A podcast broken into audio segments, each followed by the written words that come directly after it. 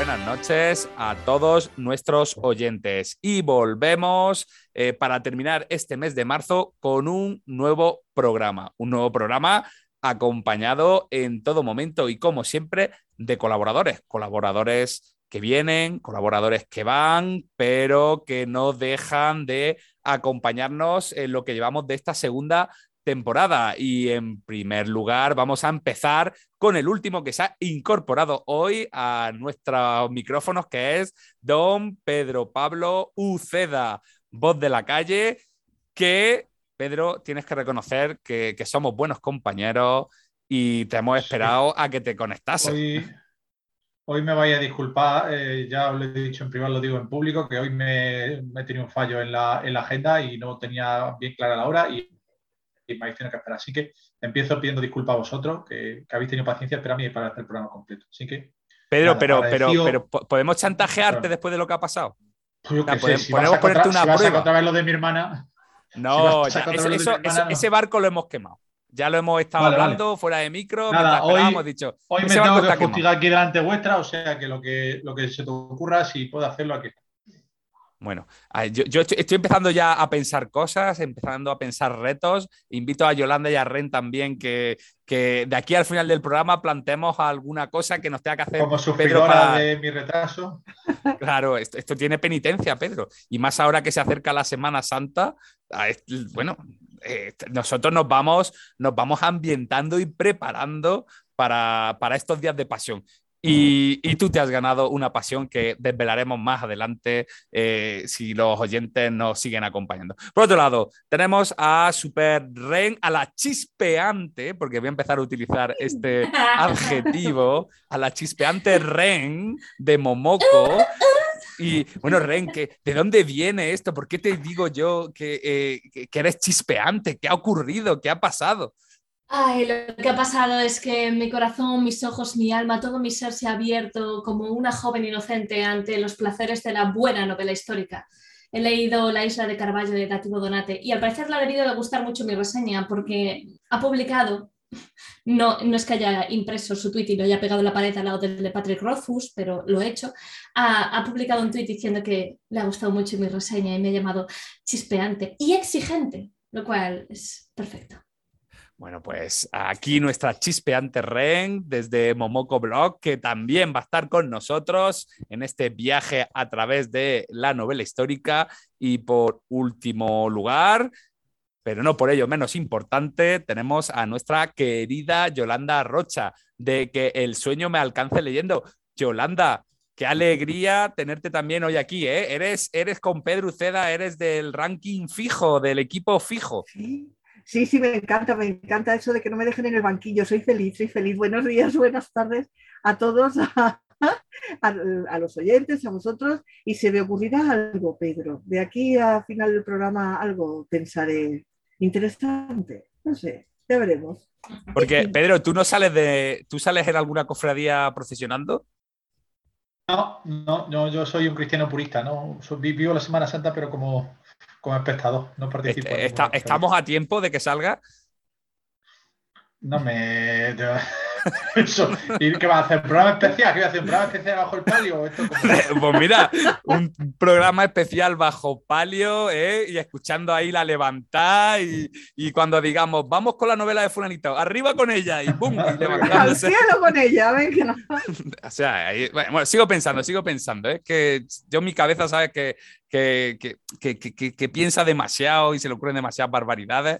Pero bueno, ahora, esperaos, vamos a recuperar porque sí que antes de seguir adelante, yo creo que tenemos que comentar eh, algunas cosas buenas que están pasando. Siempre hablamos de noticias del certamen y hay que decir que falta un mesecito para que se acabe el plazo de recepción de novelas del certamen y que nuestra comisión lectora, en la cual están también involucrados Yolanda y Pedro, pues ya se está reuniendo, ya están evaluando y desde aquí, desde, desde el mismo campo de fútbol, desde, desde el ruedo, eh, ¿cómo va la cosa? Yolanda, Pedro, contarnos. Va bien, va bien.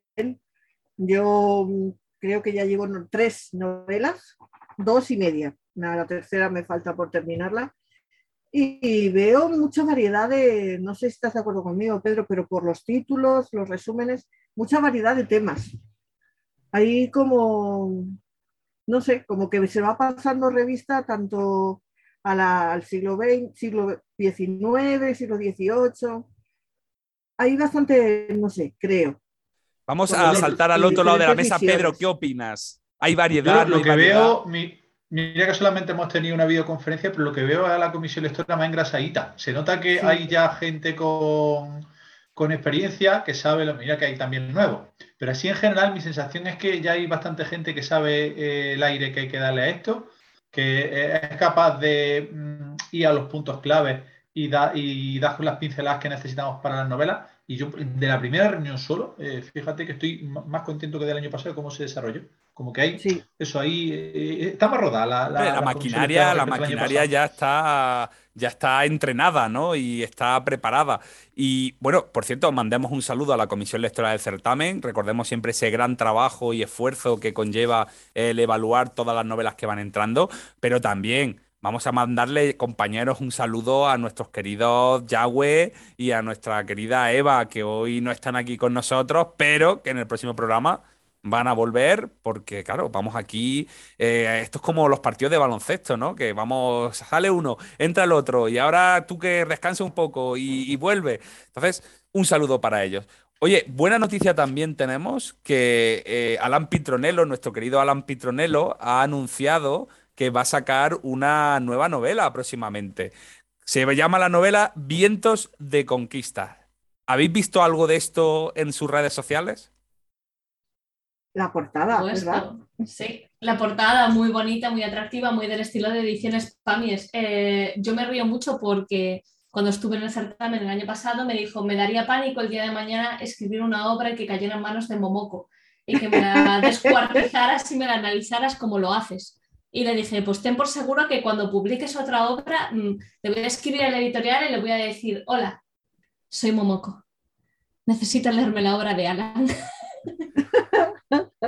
A mí ya pues también me lo ha comentado, que está, que está un poco, mm, por un lado ávido, por otro lado temeroso de que cojamos su novela y la, y la, comentemos por aquí en el, ring. Pero ya le he dicho que no se va a escapar, que estamos, estoy casi convencido de que, la, de que la vamos a leer y que tenemos muchas ganas de leer a la, a y de ver cómo, cómo es su novela, su segunda novela, que parece que es un poco la confirmación de alternativa que le dicen a los toreros de, la, de la escritura y tenemos muchas ganas de ver lo que ha escrito. Bueno, porque es que hay ahí por ahí una leyenda y se comenta que, la gente cuando se entera de que va a entrar su obra en el ring, que infunde respeto. No sé si a vosotros lo han comentado como me lo han comentado a mí. Dicen, dicen, se comenta por ahí, es como una leyenda urbana de esas, un poco de los bajos fondos, pero sí, están más, mm, más atentos de lo que parece. Sí, sí, sí, Cuando se avisa. Pero yo insisto en que el hecho de que mm, gente tan preparada como Pablo, Yolanda o Pedro Pablo, yo no, que soy una zumbada que bebe en los podcasts y en los directos. Bueno, y aparte, Ren, después de 45 minutos de espera que hemos echado, ya es que estás en pleno apogeo. En pleno apogeo, totalmente. ya está a punto de que se le pase el efecto. Eh, pues yo creo que es todo es maravilloso, de hecho es una, una oportunidad increíble que gente tan preparada se lea tu obra, la analice y te diga los puntos de mejora. Yo creo que es un auténtico regalo para los escritores, que realmente de aquí y de este tipo de críticas es de, donde un escritor crece. No de las cinco estrellas en Goodreads y reseñas de 400 palabras en Blogger diciendo que todo es maravilloso. De estos comentarios. Sé que es una popular opinión, pero bueno. Pues ahí sale, sale Ren a, torear y, o a hablar. Y bueno, pues hoy de todas formas seguiremos con estos RIN a pesar de los miedos que puedan tener los autores. Si las editoriales no nos mandan la obra, no se preocupen, que iremos a la librería y, también la compraremos y la comentaremos. Y por último, quería deciros también, compañeros y oyentes, que en breve vamos a empezar a anunciar a los autores que van a participar en la undécima edición del certamen de novela histórica. O sea, a partir del mes de abril se van a empezar a conocer los nombres y va a ser antes de lo que os tenemos acostumbrado. Motivo, pues vuelvo a recordar que el certamen se adelanta sus fechas, que hemos pasado al mes de octubre. Apuntad, entre el 5 y el 9 de octubre, undécima edición del certamen de novela histórica. Y también apuntar, recordar, eh, pues comentarnos en redes sociales, que estáis últimamente muy perezosos, oyentes, no nos dejáis muchos comentarios, aunque el otro día hubo uno muy bonito que quiero aquí comentarlo. Es verdad, es verdad. ¿Vale? De Fuyur.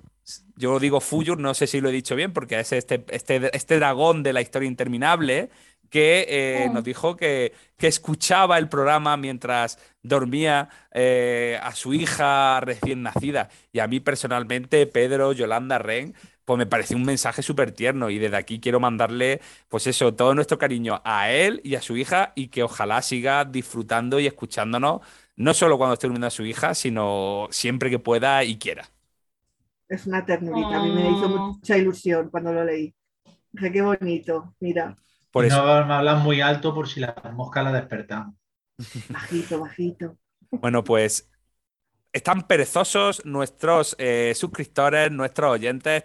Necesitamos que nos digáis cositas, que nos escribáis, que nos comentéis en iVoox, en, en redes sociales. ¿eh? No, no os despistéis. Y por supuesto, suscribiros y recomendárselo a vuestros amigos y compañeros. Y con esto, yo no sé si se me olvida algo. ¿Algo más que añadir, Yolanda, Ren, Pedro? ¿Alguna noticia más importante que estemos pasando por alto? Danos Pedro. una pista de quién viene. hay una noticia importante. En breve, o sea, el próximo programa que van a escuchar nuestros oyentes, es un programa especial. ¿A qué, Pedro? Oh. ¿A qué le hemos dedicado? ¿A la fiesta de la Huerta No, de es que- Murcia? ¿A... Es que no me, no me atrevo ni a decirlo. Esas noticias tiene que ser el director las que las dé porque yo me siento tan poquita cosa para dar esas primicias que tienes que ser tú el que las diga, Pablo. Pues nada, pues yo lo digo, si no quieres contarlo tú, pues que vamos a, a hablar y vamos a tener una entrevista con Santiago Posteguillo en el que vamos a hablar de su nueva novela que aparece de manera inminente eh, en los próximos días. Así que muy atentos porque el siguiente programa va a salir muy rápido y en él pues vamos a hablar de la novela y vamos a hablar pues con él directamente de, de su obra. Pedro, te veo, te veo poco convencido. Algo he dicho que no te ha Yo gustado. lo. No, al revés. Yo lo que tengo que decir es que ya la he leído y estoy deseando comentarla y que oigan nuestros oyentes lo que me ha parecido. Y a- Uh. no voy a decir nada más porque sí, pero me- es que me, me siento un privilegiado por formar parte de este podcast y por haberla, ser ya de los, pues de los poquitos que la han leído antes de que, de que salga. Y de verdad que estoy muy agradecido y muy ilusionado. Y no voy a decir nada más, pero yo creo que ya se me, se me nota un poco las ganas que tengo de comentar la nueva novela de, de Posteguillo. Muy bien, pues Oh, terminando con esta noticia, si os parece bien, compañeros, vamos a reponer, vamos a tomar un pequeño descanso mientras escuchamos un poco de música.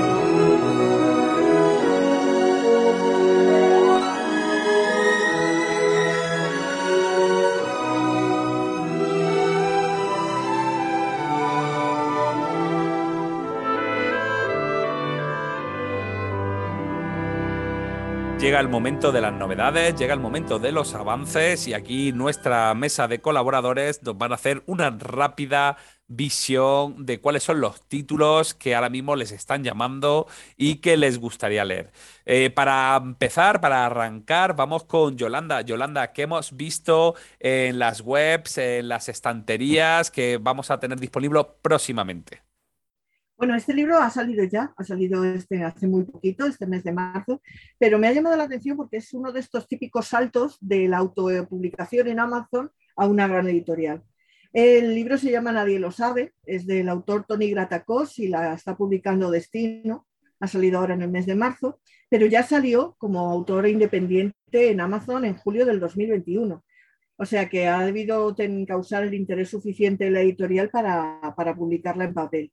Es una novela que mm, es sobre todo de aventuras y que nos lleva a la época pues, de las grandes gestas navales de España. Y nos cuenta en primera persona un chico que se llama Diego de Soto, eh, nos cuenta toda su historia, que empezó eh, finalizando sus estudios en Valladolid y entonces le contrata como aprendiz y como ayudante el gran Pedro Mártir de Anglería, el cronista real, y entonces le encarga que vaya a Sevilla para recabar datos sobre las expediciones de ultramar porque él quiere escribir una crónica. Y en este viaje eh, descubre en Sevilla que a Magallanes, que acababa ya la vuelta al mundo, acaba de pasar, a Magallanes se le considera un traidor y a Elcano un gran héroe, pero empieza a descubrir que lo que cuenta la gente que volvió de esa expedición lo que cuenta la gente en Sevilla no es lo mismo que cuenta la crónica oficial. Entonces toda esta novela va sobre la descripción o el tratar de descubrir la verdad de lo que realmente pasó en esa expedición y cómo sucedieron los hechos realmente. Entonces, tiene muy buena pinta, porque a lo mejor es una vueltita de tuerca más, o a lo mejor la vuelta de tuerca luego se le, nos da en los hocicos, pero veremos, veremos. Yo creo que tiene un planteamiento interesante. Pues ahí tenemos la propuesta de Yolanda y vamos rápidamente con Ren. Ren, ¿qué, qué, has visualizado? ¿Qué has localizado por ahí? Uf, yo he visto una reedición que me atrae muchísimo, pero muchísimo desde el primer momento en el que la vi, y es el hecho de que de bolsillo va a lanzar una reedición con una portada preciosa sobre la clásica obra de Alice Walker, El color púrpura, que simplemente para refrescaros eh, fue premio Pulitzer y National Book Award en 1983.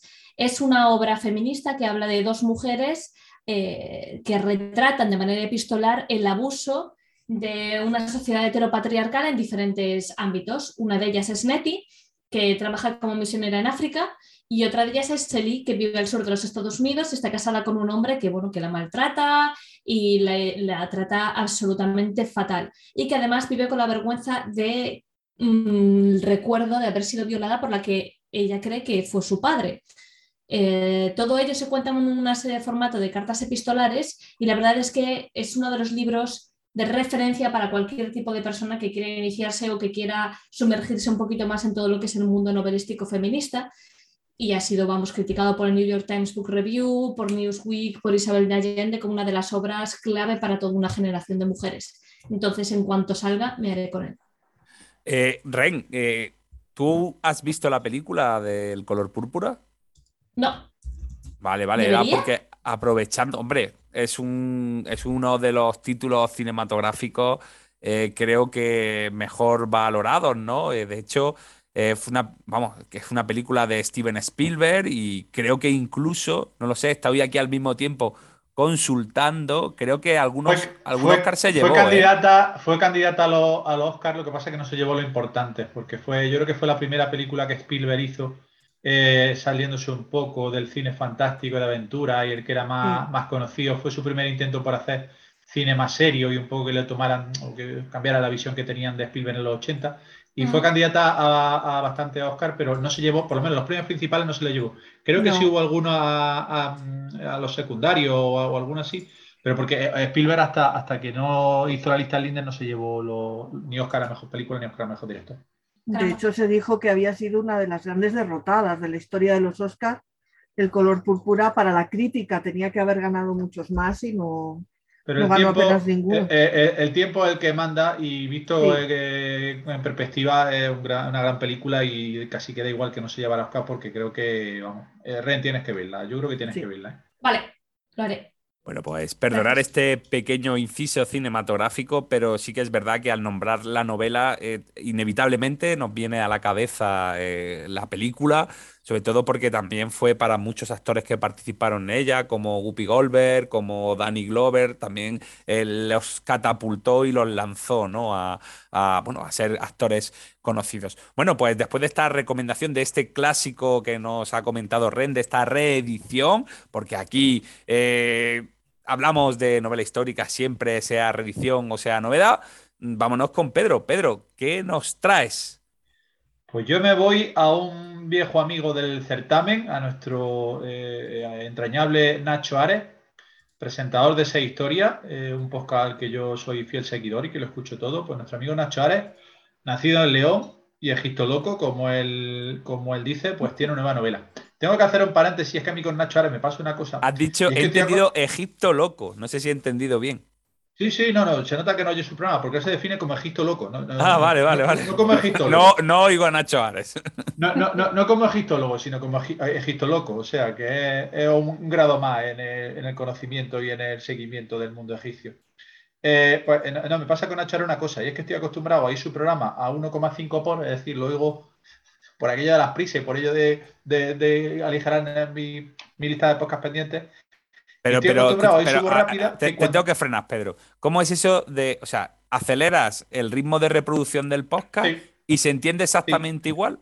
¿O cuando llega una parte interesante eh, lo pones a ritmo normal? No, la, única pega es la música, pero cuando es entrevista eh, se oye bien. un poco apitufado, pero yo tengo el oído acostumbrado, es lo que te decía, que tengo, tengo el oído acostumbrado a Nacho Ares Pitufo y cuando, y cuando lo oigo en la versión normal digo, que le ha pasado a Nacho hoy? Que parece que está, que se ha tomado un tranquilizante y es que es súper normal, ¿sabes? Claro, sí. no, esto que me has dicho, hace poco, hace poco hablaban en, bueno, perdonad oyentes, pero ya sabéis que, somos, somos unos irresponsables y, nos vamos por la rama, pero no, decían lo mismo de que hay gente que ve las series a, mayor velocidad, ¿no? Para, o sea, yo... O sea, y ese disfrute de escuchar y, de pensar, Pedro, ¿dónde ha mm, quedado? el programa de no, te hacía yo de eso. ¿eh? No, no, sí, sí, pues eh, los, que son en castellano, casi todos los podcasts lo oigo, lo en versión. Y sorry, si no tienen música, lo oigo en, versión, vamos, rápida. Y dura una hora y cincuenta, pues lo oyen una hora y diez. Tarda, tardan menos en oírlo. La, vida es así. ¿Es tan centennial eso? Lo de poner los audios, los WhatsApps, las series, los vídeos de YouTube en velocidad por tres para no perder el tiempo. Centennial, eh, ¿eh? espérate, ¿qué me has llamado? ¿Centennial? Centennial. ¿Eso qué? Como, eh, suena como al guardián entre el centeno, pero ah, debe ser los fans del guardián entre el centeno. Pero, pero que si me ha dicho moderno me gusta, porque yo estoy acostumbrado a que me digan carca, o sea, que si alguna cosa moderna. Moderno, pues, muy moderno. Pues si soy moderno en ese sentido, bienvenido sea. Pues yo a Nacho Ares lo oigo con voz de pitufo y lo entiendo. pero espérate que has dicho otra cosa. Yo es que me estoy aquí cebando contigo porque hoy era el día de cebarme contigo. El, has dicho, cuando los que escucho en español, porque ¿en qué otro idioma lo escuchas, Pedro? Sí. No, eh, por ejemplo, el podcast, el de Tom Holland me lo chupo entero, el de Rest History, el de Tom Holland, y, luego tengo otro de patentes, de la Oficina Europea de Patentes. Es que en mi mundo podcast eh, casi más tira para el inglés que para el castellano. Eh, es una manera de practicar los idiomas. Yo estoy mayor ya. Bueno, pues después de conocer esta... el, podcast, el podcast de Tom Holland, después del nuestro, es el mejor que yo conozco. Bueno, después de conocer estos momentos íntimos de Pedro, cuando va en el coche camino del trabajo. Son muchas horas en el coche y la ida y la vuelta de Jaén todos los días, algo tengo que hacer con mi vida para no perder tiempo y voy oyendo la podcast, básicamente. Muy bien. Bueno, Pedro, eh, te he cortado. Sigue con tu. No, he, dicho, nada de la novela nueva de Nacho Ares. bueno, pues eso, a lo que vamos. La pirámide blanca, novela nueva de Nacho Ares. Sale editorial, de abril. Editorial. Grijalvo. Grijalvo. Editada por Grijalvo. Obviamente no puede ser de otra forma. Nuestro amigo Nacho se va al, mundo de Egipto y nos trae una novela sobre uno de los monumentos más emblemáticos del, antiguo Egipto, la Gran Pirámide de Keops. Pues nada, como el faraón Keops proyecta la construcción de la que será su moneda eterna y bueno, ahí tiene una tumba enorme que va a resistir el paso de los siglos y que tiene detrás mucha, mucha historia, no solamente su construcción, sino luego también, eh, bueno, en la historia posterior.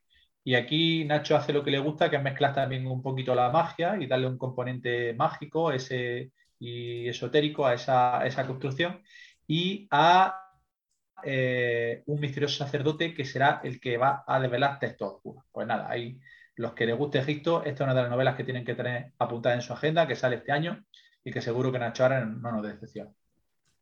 Bueno, pues eh, después de escuchar a nuestros colaboradores, yo voy a decir que la novela que tengo en el punto de mira, y creo que más de uno de nosotros lo tenemos en el punto de, mira, es Forjada en la Tormenta, de nuestro amigo David eh, B. Gil, y que sale el 12 de mayo, si no me equivoco, en Suma de, Letras. Y estoy seguro que, por ejemplo, Pedro o Yolanda, no se ren.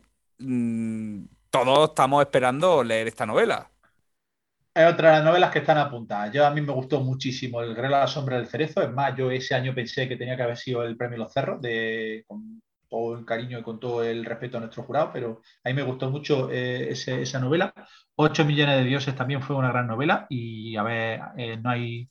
Eh, dicen que la, tercera es la confirmación de un escritor, pues vamos a ver lo que nos trae David Claro. Yo también tengo ganas, porque además escribe muy bien sobre el Japón feudal, lo hace entendible, que para un occidental a veces entender el Japón de la época es complicado y él lo hace entendible. Muy bien pues, documentado, pero entendible. El, eh, eh, lo que ya sabemos de la novela, aparte de que pues, pues sabemos que, transcurre evidentemente en este Japón feudal, pues sabemos que va a tener eh, temas policíacos, que se va a desarrollar y se va a enmarcar en el Japón rural y que evidentemente el, el tema de los samuráis pues también va a estar presente. Yo creo, Ren, que puede ser un libro que te guste, fíjate. Vale. Yo me leo todo lo que tú me mandes. Oh, gran director del podcast. Oh, gran líder. bueno, vamos a, si os parece bien, ya hemos repasado estas novedades y vamos a empezar a calentar, vamos a empezar a bajar las luces y vamos a poner los focos sobre el cuadrilátero porque se acerca el momento del el ring.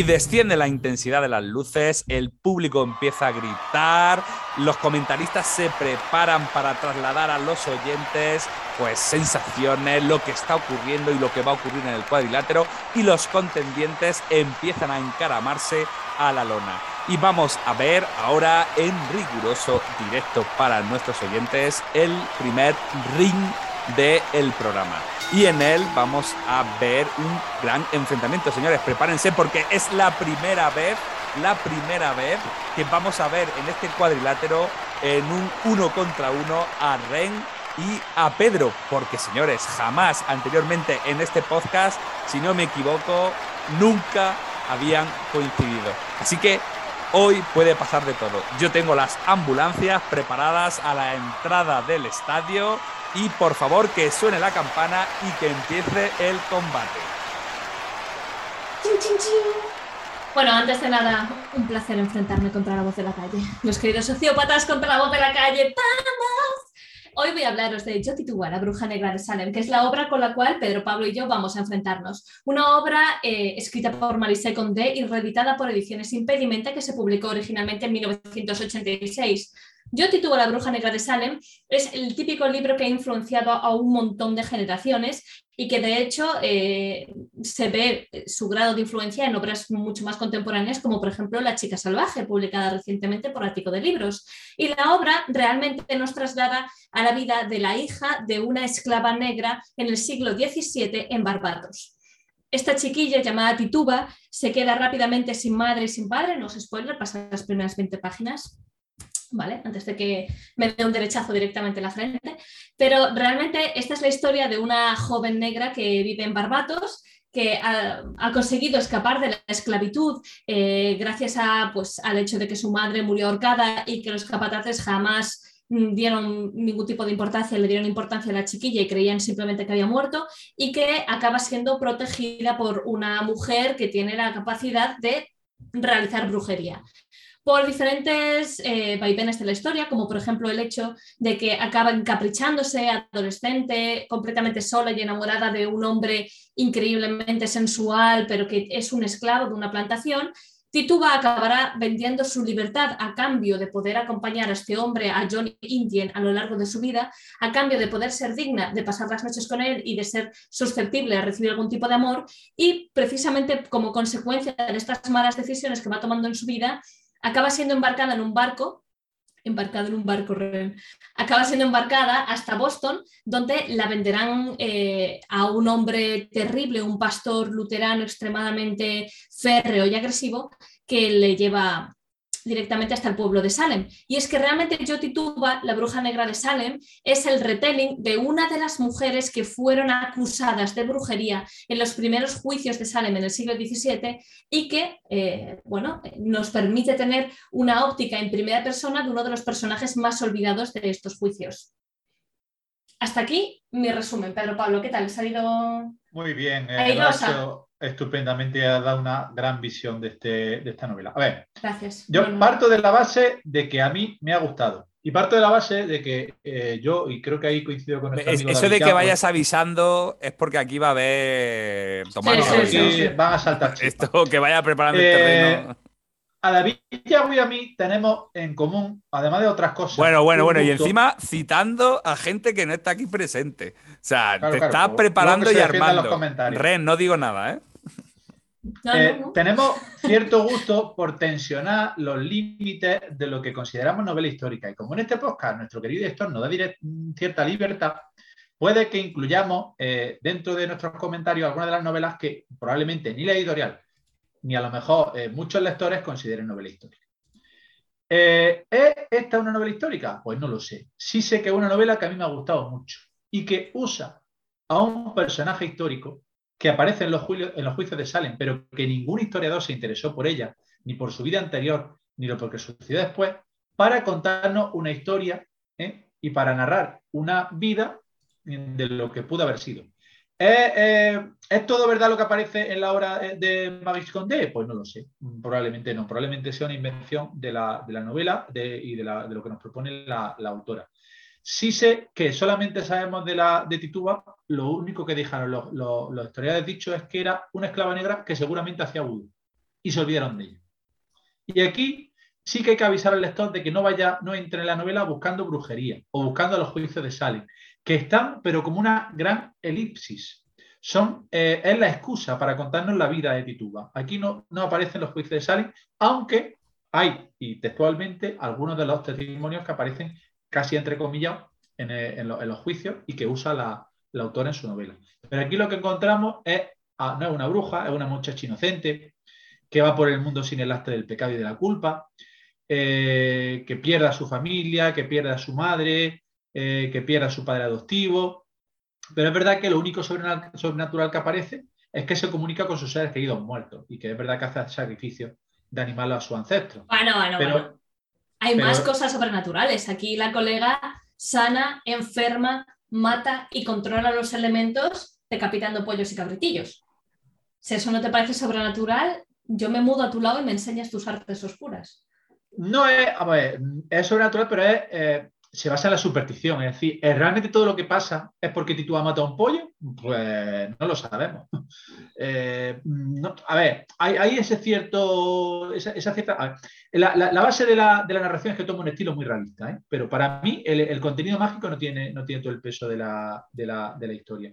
La base que tiene la historia, lo que más me ha gustado, es cómo transmite la visión de ese hombre blanco, ese, esos eh, religiosos extremistas que ven pecado hasta donde no lo hay, cómo ese, ese espíritu del, pecado y el demonio están en su propia mirada ¿eh? y, cómo proyectan al exterior esa, forma de, ver la vida y esa forma de, convivir y de, habitar. Y eso es lo que hace que Salem sea un pueblo maldito. No realmente las brujas estaban en la mirada de la gente y es el ambiente el que hizo que, nacieran las brujas, la brujas prácticamente. Y eso en la novela a mí parece que se está bien conseguido. Sí, pero de cualquier forma, todo lo que son los juicios de Salem no representan ni el 15% de la propia obra. Es una obra muy finita, muy pequeña, de 300 páginas, con un ritmo muy ligero y con un, ritmo muy fácil y muy rápido de poder seguir. Es decir, esa típica obra contemporánea que le puede recomendar a cualquier persona. Pero los juicios de Salem representan una pequeñísima parte de lo que es la narración de la propia historia. A mí me hubiera gustado más que hubieran introducido algo más de información sobre eh, por qué estas niñas de golpe tienen casos de histeria, se tiran al suelo y los adultos les siguen la bola. Es decir, al final habría sido mucho más interesante que simplemente el hecho de las personas blancas son malas, ¿vale? Porque al final... ¿Te puedo preguntar una cosa? Claro. ¿Pudiera ser que a lo mejor eh, se ha utilizado y ella ha utilizado el tema de los juicios de Salen un poco para que la novela comercialmente fuese más fácil su venta o alguna cosa por el estilo? ¿Que la gente le suena más? ¿O no tiene nada que ver, ¿crees? No creo, porque al final es cierto que Marise Condé ha decidido coger a un, personaje real de estos juicios de Salem y de hecho durante los juicios de Salem transcribe conversaciones reales de, las transcripciones de estos, de estos juicios y de estos años. Pero sí que es cierto que la autora quería contarnos otra historia. La autora quería contarnos una historia acerca de brujería, una, una historia acerca de, como dice Pedro Pablo, enfrentamiento entre no solamente la raza blanca, porque las mujeres blancas dentro de esta novela se presentan como mujeres muy pobrecitas, sometidas a los hombres, cobardes, vengativas y rencorosas, sino también una historia acerca de cómo los hombres eh, aplastan el espíritu de las mujeres y les arrastran a realizar absolutas estupideces. es que al final eh, la obra es, poéticamente es muy potente, tiene unas citas absolutamente maravillosas, introduce por el medio poesías y cuentos antillanos y frases y terminología propia de esos momentos que de hecho creo que la traducción de Marta Asunción Alonso es absolutamente maravillosa en ese sentido, pero... Eh, la historia que quería contar era una historia acerca de brujería, no, era la historia de los juicios de Salem. Y no sé si a ti, Pedro Pablo, te ha pasado, pero a mí me ha frustrado lo subnormal que es Tituba. Perdón por la expresión, pero es que... Tiene un gran problema en su comportamiento y es que es incapaz de escapar a los placeres de la carne, es decir, tiene dependencia casi física por el sexo, eh, y es así. Y su vida se mueve y está condicionada por eso. Eh, eh, ese marido que ha mencionado esclavo eh, Ren eh, aparece, pero es que luego eh, va siguiendo su vida y su vida evoluciona en función, en función de eso. Hay como una dependencia casi, ya digo, que llega a ser casi no solamente psicológica, sino casi física por, por eso, por, por, estar con un hombre. Y es una cosa que para que al final una rémora, es decir, ella no puede desarrollarse como persona en ese sentido. Es verdad que tiene unas condiciones muy difíciles, pero, pero ese, ese problema lo arrastra a lo largo de toda su vida. Porque esas condiciones difíciles además se las autogenera, es decir, al principio de la obra tú ves las situaciones y las condiciones en las cuales viven los esclavos, que a mí me parece muy bonito y fascinante cómo Marise Condé es capaz de mostrarnos cómo hay momentos de gran felicidad dentro de la vida de un esclavo de una plantación. Pero ojo, que en el primer capítulo hemos visto que ella realmente es fruto de una violación de un marino blanco hacia su madre. Hemos visto que a su madre la ahorcan. Hemos visto que a los chiquillos, por una mala mirada, les abría la espalda con 250 latigazos. Pero en los primeros capítulos, es que ni, al 3% de haber empezado la obra, Tituba decide que prefiere ser una esclava y marcharse como esclava a otro continente, dejar atrás su tierra, sus raíces, sus costumbres y sus creencias, solamente para no separarse de un hombre que ni siquiera la hace feliz, pero que al parecer tiene grandes talentos en la cama. Yo estaba leyendo la obra y estaba pensando, ¿cuánto mal te hubiera quitado hija mía el Satisfyer en esta época? Porque no tendríamos, novela en ese caso, pero bueno. A mí también me ha gustado mucho la relación que tiene Tituba con los hijos del reverendo, la hija del reverendo. ¿eh? Cómo se vuelca en ellas, como esas niñas que aparentemente son todo candor, inocencia y, y, un personaje infantil, cómo terminan siendo eh, la, causa de su perdición prácticamente y cómo la llevan al mal, porque hay una frase que me dice mucho que, pone que qué ingenia fue Tituba al ignorar que hacer el bien a malas personas equivale a hacer el mal. Es decir, porque esas niñas al final están contaminadas por la visión de su... Y lo que ella hace por ayudarla se vuelve en contra de ella. Y, que esa, esa, evolución a mí me ha gustado mucho y es, es una de las cosas que, que de la novela me ha llamado la atención. También Tituba no tiene dos dedos de frente. O sea, Tituba, creemos que eres una bruja. Ah, bueno, no pasa nada. Voy a coger un cabritillo de esta mujer, que además es una loca puritana, que es su cabretillo favorito y voy a montarme aquí un ritual que parece satánico, degollándolo y manchándome la cara con sangre en mitad del bosque por un camino por donde pasa todo el mundo rodeada de cuerpos de animales, porque no pasa nada. O el hecho de que tú sabes que vives con un reverendo que está obsesionado con la quema de brujas y decides coger y hacerle hechizos a su mujer y a sus hijas. Cállate, Tituba, que es que en, ocasiones el, personaje Tituba... ¿Qué podría salir más, no? Claro. ¿Qué podría salir más? Eh, eh, o sea, el personaje de Tituba esta, mujer vive al límite, ¿no? Por lo que estáis diciendo, ¿no? Totalmente. El personaje de Tituba se enfrenta siempre en, el, con el porche del reverendo matando allí haciendo sacrificio de animales, nada. ¿Qué podría pasar más? Claro, John Indian, su marido, siempre le dice, Tituba, cállate, Tituba, si, si creen que eres retrasada, pues tú dices que eres retrasada, que te da igual, que el hombre blanco es malo y la mujer blanca es mala. Y si tú simplemente lo que tienes que hacer es sobrevivir, tú te callas si no les haces el bien. y si te dicen que baila, baila. Y si te dicen que el, marido es el típico esclavo que se adaptaba a la situación y que no le importaba humillarse, con tal de seguir adelante y con tal de seguir viviendo. Y claro, así al final termina yéndole mejor que a la propia Dos pegas tengo en la novela que son dos pegas del estocho minoso. Venga. Una, menciona a un pirata español cuando todo el mundo sabe que los piratas que saltaban a los canales españoles eran los ingleses. O sea que Magis Condé, un toque de atención que piratas españoles no había tanto y lo que más había eran piratas ingleses. Así que ojo. Y otra cosa. A mí no me queda clara la religión de los habitantes de Salem, porque mencionan que respetan el sabbat, pero que es los domingos cuando van a misa. Ahí hay un pequeño baile de, está claro que en los, juicios. Oye, podrían ser politeístas, ¿eh? No te pongas tan chuminoso. No creo. Eh, porque está claro que, lo, que, lo, que el Shabbat del séptimo día, eh, que va desde el viernes al anochecer hasta el sábado, obviamente viene de la religión judía, pero es adoptado por muchos de los, de los puritanos, es decir, de esos protestantes extremistas que volvían al Antiguo Testamento como fuente de, sus creencias y que tomaban un poco la narrativa de la creación del, Génesis y de, los, y de los diez mandamientos y esa, esa, vuelta al Antiguo Testamento está en muchos de la iglesia del séptimo, del séptimo día, con lo cual yo ahí creo que ahí hay un, no sé, si yo creo que si respetaban el sábado, y lo menciono varias veces, iban a misa los sábados, no los domingos. Pero bueno, eso es una pega también un poco, un poco Pero eh, esto eh, creo que, creo que no es una pega real. O sea, porque creo que realmente hasta el siglo XVII, hasta eh, la mitad del siglo XVII, las ciertas religiones puritanas celebraban el sábado como sabbat y no el domingo como el domingo de, Correcto. de celebración religiosa. Pero entonces irían a misa el sábado, no el domingo.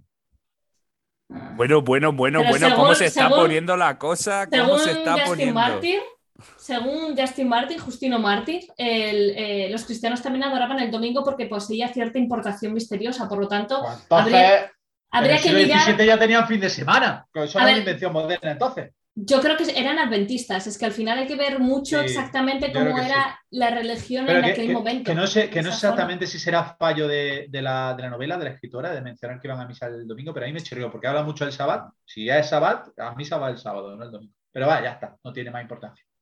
Bueno, Pedro, eh, tengo, la, tengo el recuerdo, se me aparece a mí en, en la mente que tanto tú como David, ya que has invocado al señor David Yahweh aquí a este ring. de David, eh, aquí. Que como que iba a ser esto eh, el Hamed del año 2021. Pues no ha llegado. ¿Y se cumple, se cumple, se cumple o no se cumple? Es una buena novela, pero probablemente no sea de las mejores del año, sinceramente. Me ha gustado, pero no sé, tenemos que. No me ha impresionado tanto como, como Hamed. Era, era el James por salir, ¿no? Lo que te decía, por salirnos un poco de los... De es a mí impedimento una editorial que me gusta mucho, que todo lo que, lo que publica tiene, tiene muy buen sello y me encanta todo lo que saca la editorial Impedimenta, pero no sé si va a ser la mejor novela del año que yo me haya leído, no lo sé. bueno, lo comprobaremos cuando hagamos nuestro ranking 2022, a final de año. Yo creo que es la típica obra perfecta para recomendar a cualquier persona. A mí ya de hecho me han comentado un par de personas en Instagram que le ha gustado mucho y que se han leído después de verme a mí. O sea que es, una lectura mm, fácil, pero no facilona. Es decir, te engancha, la lees rápido y te, y te transmite una historia. Pero bueno, ¿puede ser de las cinco mejores novelas del año? Pues no lo sé. Vamos a darle un poquito de margen, pero ahora mismo no lo tengo claro.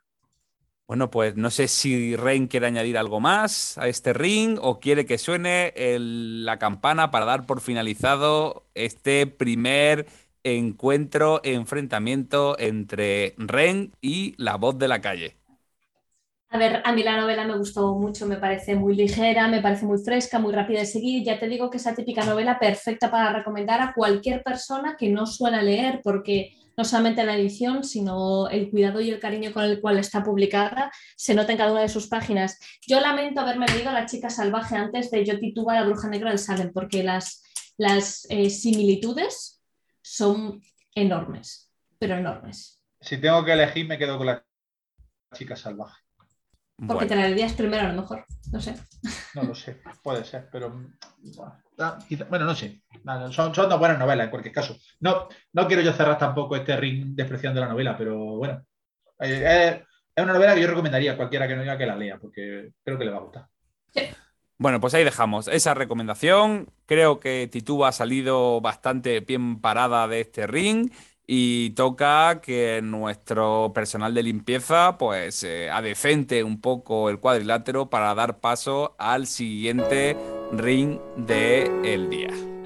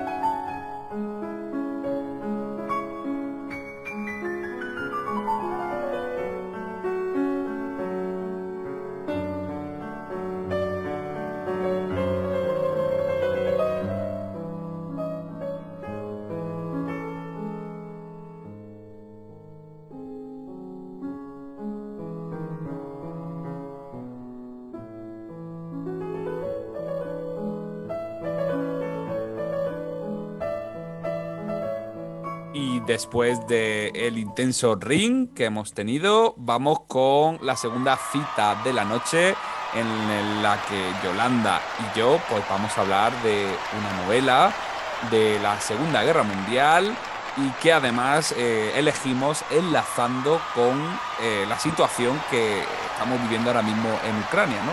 Es una novela que que sus personajes son originarios de Ucrania y la novela arranca en Ucrania y por lo tanto nos interesamos por ella.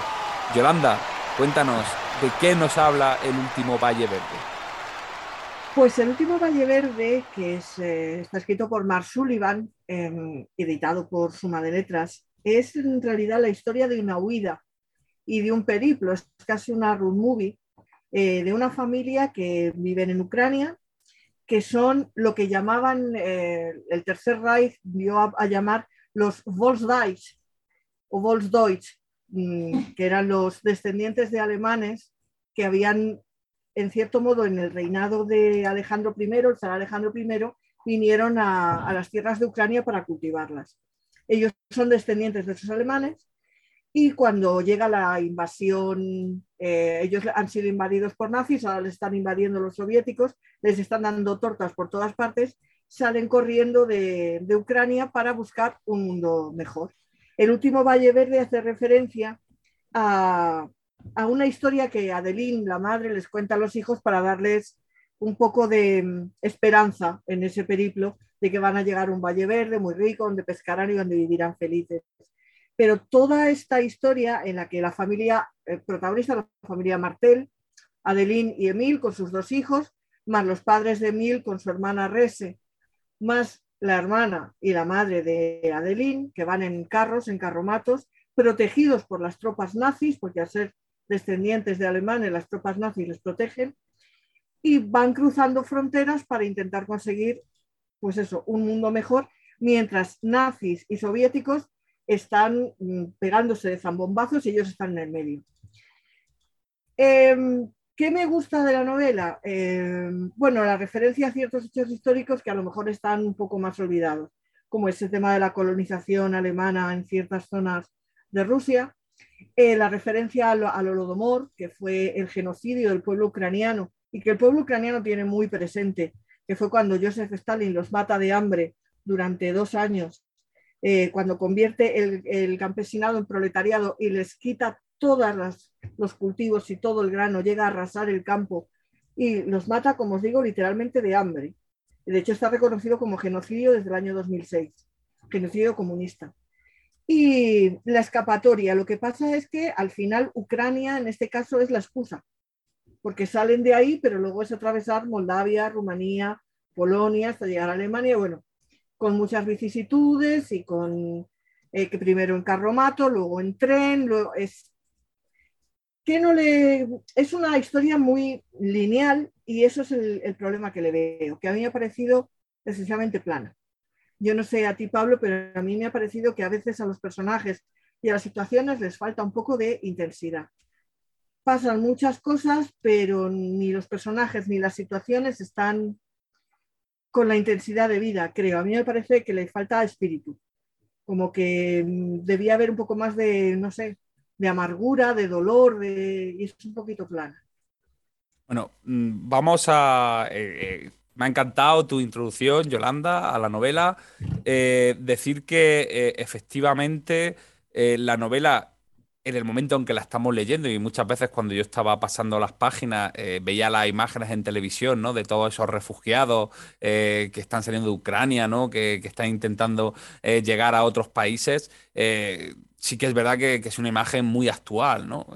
automáticamente esa sensación de esas familias viajando, echando en sus carretas todo lo que puedan, ¿no? O todo lo que creen que, que, que se les permite llevar. Y esos niños, personas mayores, o sea, eso eh, está muy bien contado, está muy bien narrado, esas sensaciones, pero eh, es verdad que es un viaje, eh, como tú dices, muy lineal, muy largo. Y digo que es un viaje muy largo porque yo he tenido una sensación, por ejemplo, Yolanda, que, que en las 300 primeras páginas prácticamente es el camino, pero el camino faltándole algún elemento, algún nexo, ¿no? Que, que, que, que, te hiciese o que te atrayese a seguir queriendo andar ese camino. Porque, claro, un día eh, pasan aviones eh, alemanes o soviéticos por encima nuestro. Otro día empiezan a caer bombas. Otro día eh, aparecen las Waffen SS en mitad del camino. Otro día. Entonces, son como episodios sueltos, ¿no? Como fotografías, ¿no? Cosas sucesos que le podían ocurrir a estos refugiados en aquel momento, como digo, que están muy bien narrados, muy bien contados, entonces, pero, pero falta como un nexo de unión, ¿no? Y, y, y, parece que ese nexo de unión va a ser al final, o ese, vamos a decir, ese antagonista, ¿no? Eh, nos aparecen personajes como Hausman, como Nicola, que quizás nos vayan a vertebrar un poco más la obra, pero al final... ¡Ay! Yolanda, es que esa es la palabra que usted diría, ¡ay! ¿No? Ay, Porque ay porque también tenemos unos protagonistas, vamos a decir que principalmente eh, eh, Emil y, y Emil, que son la sí. pareja principal de esta novela, pues son, son como, y perdona que utilice la expresión, sosetes, ¿no? No, Sí. no llegas a empatizar del todo con, con ellos. Y, y- y creo que es porque se trabaja muy bien el ambiente, eh, se- el autor, Mark Sullivan, conoce muy bien el camino, eh, él lo dice a- a la- al introducir el libro, ¿no? Todo el tiempo de investigación, incluso visitando los espacios, los parajes, pero, pero no sé, no sé si a ti te ha pasado, Yolanda, que, que te ha- me ha, me ha faltado querer a los personajes, quizás, me ha faltado Es, eh, desear, desear saber más. Y sobre algo que al final son refugiados, que evidentemente no aparece encima de la mesa el tema de los judíos. Las deportaciones, los campos de concentración, eh, la presión soviética sobre el frente, eh, sobre el frente oriental. Eh, es que nos han hablado mucho, mm, ya no digo a nivel literario, sino a nivel cinematográfico. Entonces, es difícil sorprender, yo creo, a un público que estamos acostumbrados a leer, ¿no? Entonces. Estas son las cositas que yo he ido viendo y no sé, Yolanda, si tú coincides un poco conmigo, ¿no? En que nos ha faltado quizá una sorpresa, una gran historia, un... Lo que es una dices, odisea, es una, es una odisea, pero, pero nos ha, nos ha faltado no- Odiseo. Nos falta Odiseo y nos falta lo que te digo, un- una cierta más pasión con los personajes, porque como tú bien dices, no, no logras empatizar. eh, sí que notas una corriente de simpatía por lo que están pasando, pero que en realidad eh, al final pasan por delante de ti, tú lo estás leyendo, pero no te metes en el sufrimiento que ellos tienen, quizá porque no, no atina a contarlo como es debido o no atina a expresar eh, esas sensaciones, esos sentimientos que ellos tienen. De hecho, a veces incluso en, en las situaciones más, la famosa escena en la que los carros de combate, los panzers alemanes están eh, a, cañonazo limpio con los tanques soviéticos y a ellos los pilla en medio. Es una escena de máxima tensión y, creo que eh, la escena está bien contada, pero las reacciones de ellas, de ellos como familia no resultan excesivamente lógicas porque son muy frías.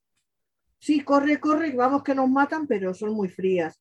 Como la otra escena que, hemos comentado, que hemos comentado del, de, bueno, por no hacer spoilers, de algo, por un accidente que ocurre en el tren en el que hay cosas que no tienen lógica. No solo la que se lía por lo que pasa, sino que los alemanes, que lo único que buscan es trasladar a esa gente como si fuera ganado, se preocupen tantísimo por una persona que es una refugiada que se la están llevando empujones. Y que no, no hay lógica tampoco en cómo están viendo los demás esa escena es como, como te digo, muy plano, muy lineal. Y eso es lo que. Claro, porque vuelvo a insistir en que Mark Sullivan, yo creo que ha intentado a través de esta novela, ¿no? Eh, a dejar constancia de, bueno, pues de, este pueblo o de estos eh, originarios de Alemania. Y, entonces al final eh, la obra es como un libro de viaje, un libro de viaje donde nos van contando cosas pero que quizá se extienda demasiadas páginas para que sea una novela. Exacto, eso también te lo quería comentar y es que eh, excesivamente larga para lo que cuenta. Quiero decir, hay apartados en los que podía reducir. Es que muchas veces es un diario día tras día y tal día hicimos esto y por la noche acampamos allí y luego al día siguiente hicimos esto y acampamos allí y luego nos subimos al tren. Y hay veces que son 40 páginas para narrarte un solo día, un solo día. Y a mí me parece excesivo. Y luego hay otra cosa, yo no sé si te has dado cuenta, no sé si es un problema de la traducción o que realmente el original está allí, pero por ejemplo la palabra carromato se puede repetir en dos párrafos hasta siete y ocho veces. Es y carromato, y carromato, y carromato, y carromato, y carromato. Llega un momento que sueñas con carromatos, por si no hubiera podido buscar otro sinónimo, ¿no? Luego ya cuando deja los carromatos ya está el tren y el tren y el tren. Pero bueno, mm, a ver, como leer se lee muy bien, sí, la, novela es ágil, se, lee rápido, eso, eso, y ese es el libro de viajes, ¿no? Que, te, que además te obliga a coger un mapa e ir viendo un poco el recorrido que van haciendo. Oye, sí que es verdad que la guerra de Ucrania, eh, a poblaciones que se nombran aquí, ya sabemos dónde están y, las situamos, ¿no? No sé si has tenido esa sensación, ¿no? Cuando hablan de, Odessa de, y, de otros espacios, ¿no? Pero... Ay, Yolanda, yo... Me falta un poquito de pasión. Efectivamente, ¿no? Entonces es, es, eso, es, es una bonita crónica de, ese viaje, de esa odisea. Eh, que pasamos con la, familia, la familia Martel. existió. Claro, si, si, si, si lo dice al principio, ¿no? De que ha visitado, ha hablado con, con supervivientes, con familias de tal. Entonces, eh, ahora, yo creo que a lo mejor la decisión de Mark Sullivan era: ¿hago un ensayo o escribo una novela? Claro y, aquí es donde quizá pues tengamos ese, esa sensación, ¿no? Sí, porque en, la novela anterior, que también está en la Segunda Guerra Mundial, pero en Italia, que era Bajo un cielo escarlata, eh, a mí me pasó lo mismo, me pareció una gran novela eh, sobre la guerra, en este caso, como te digo, en Italia, visto desde la perspectiva de los italianos, pero italianos de, pueblo, como decir, de la gente de, de los barrios que, que se veían inmersos en un conflicto bélico. Y me pasó lo mismo, como novela está muy bien, es entretenida, pero los personajes y las reacciones eh, son muy fríos. Como que igual pasaba lo mismo, no logras empatizar con ninguno. Es como que pasan porque son los que te están contando la historia, pero nada más. Y eso es lo que he echado de menos. Ahora, para decir cosas positivas, porque creo que, estamos siendo, yo no sé, Ren y, Pedro, cómo están viendo nuestro comentario aquí, este ring. Constructivo. Pues eh, no, sí que, por ejemplo, un personaje que a mí me ha gustado mucho de los que aparece en la novela, quizá el que me pueda parecer más interesante es el personaje de Resa. Y es el personaje de Resa porque, eh, digamos, este personaje, esta hermana de, de Emil, que, que, bueno, pues que tiene, tiene un punto de locura, ¿no? Como, como una persona, efectivamente, eh, está en, en la guerra, ¿no? Como un loco ve la guerra, ¿no? Desde su, desde su punto de vista, ¿no? Y las cosas que están sucediendo, ¿no? Pues es algo bastante, eh, digamos, emotivo, ¿no? En algunos comentarios. Las cosas buenas, claro, el buscar las cosas buenas dentro de lo que están viviendo, el saber el puntito de humor, el intentar entretener a los sobrinos también, que son niños pequeños al final, y, divertirse precisamente por, por divertirse o por tratar de hacer, le pasa lo que le pasa, pero mm, es verdad que es un personaje quizá el que es más vivo, el que más viveza demuestra. Correcto. Y, quizá luego también pues tenemos a esa madre, ¿no? Un poco odiosa, que, bueno, pues que muchas veces tiene la, quizá unas relaciones más humanas, ¿no? De decir, eh, lo importante es sobrevivir y, y, es lo que hay. Porque la, madre de Mil es de, de esta de mala, pero mala, malísima, de bruja de Disney casi, o sea, es malísima, malísima, es capaz de decir las cosas más atroces sin que se le despinte un pelo, vamos. Mm. Y claro, pues así la relación con sus hijos no, es demasiado buena. Yo ya digo, le recortaría un poco en páginas mm, y quizá ese viaje fuese, nos expresase lo mismo, nos llegase a transmitir lo mismo y, no fuese un libro tan, tan largo. Tan largo, sí. Y que hiciesen más hincapié en, en eso, en los personajes, mm. en cómo lo viven los personajes y no tanto describir el cómo. Yo no tengo nada más que añadir, Yolanda. No sé si tú quieres comentar alguna cosa más. No, yo creo que nos ha quedado completito. Yo eso, lo de sí que miraría el tema de la traducción, que quizás es eso. A lo mejor no es problema de traducción, a lo mejor el original es así, pero que repiten muchas veces términos muchísimas veces, sí, sí que es cierto. Y me he fijado mucho. Bueno, y con esto acabamos los ring de este programa y vamos a escuchar un poquito de música y vamos a volver con la penitencia de Pedro Pablo que no se me ha olvidado.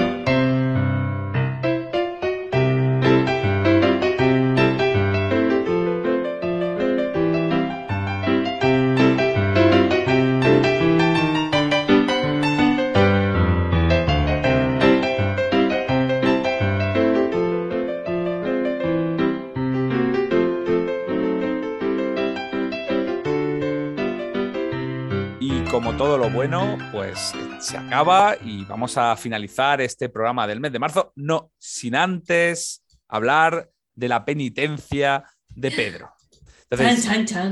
yo no sé si Yolanda y Ren han pensado algo. ¿Habéis meditado a lo largo de, esta, de estos minutos de programa eh, qué vamos a hacer con Pedro? Es que lo del silicio me parece muy cruel, aunque sea época. los oyentes se pensarán que esto está palabrado y estoy aquí esperando a ver lo que se ocurre, que esto es el vivo y el directo. Pues por eso, Pedro, ¿tú sabes lo que se me ha ocurrido a mí? Miedo me da. Eh, lo dejo en manos de los oyentes, fíjate lo que te digo. o sea, yo quiero que, que, oh. las propuestas de tu penitencia en, esta, en estos días de pasión que nos vienen por delante, nos la escriban nuestros oyentes vía eh, redes sociales o vía Evox y, y Confío a ver qué más nos en nuestros oyentes que en tu mente calenturienta. Creo yo que los oyentes me tienen aprecio más que. me da más miedo tú que los oyentes. O sea que ahora- lo mismo ahora me sorprende, pero vamos, de momento. Eh, ¡Ay! Respiro. Oye, pero, pero Bueno, dime que una es una buena solución o no, Yolanda y Ren. Que esto Que- Una es. buena eso- solución. Bueno, claro. te, te- te lo diré cuando ve las propuestas que hacen.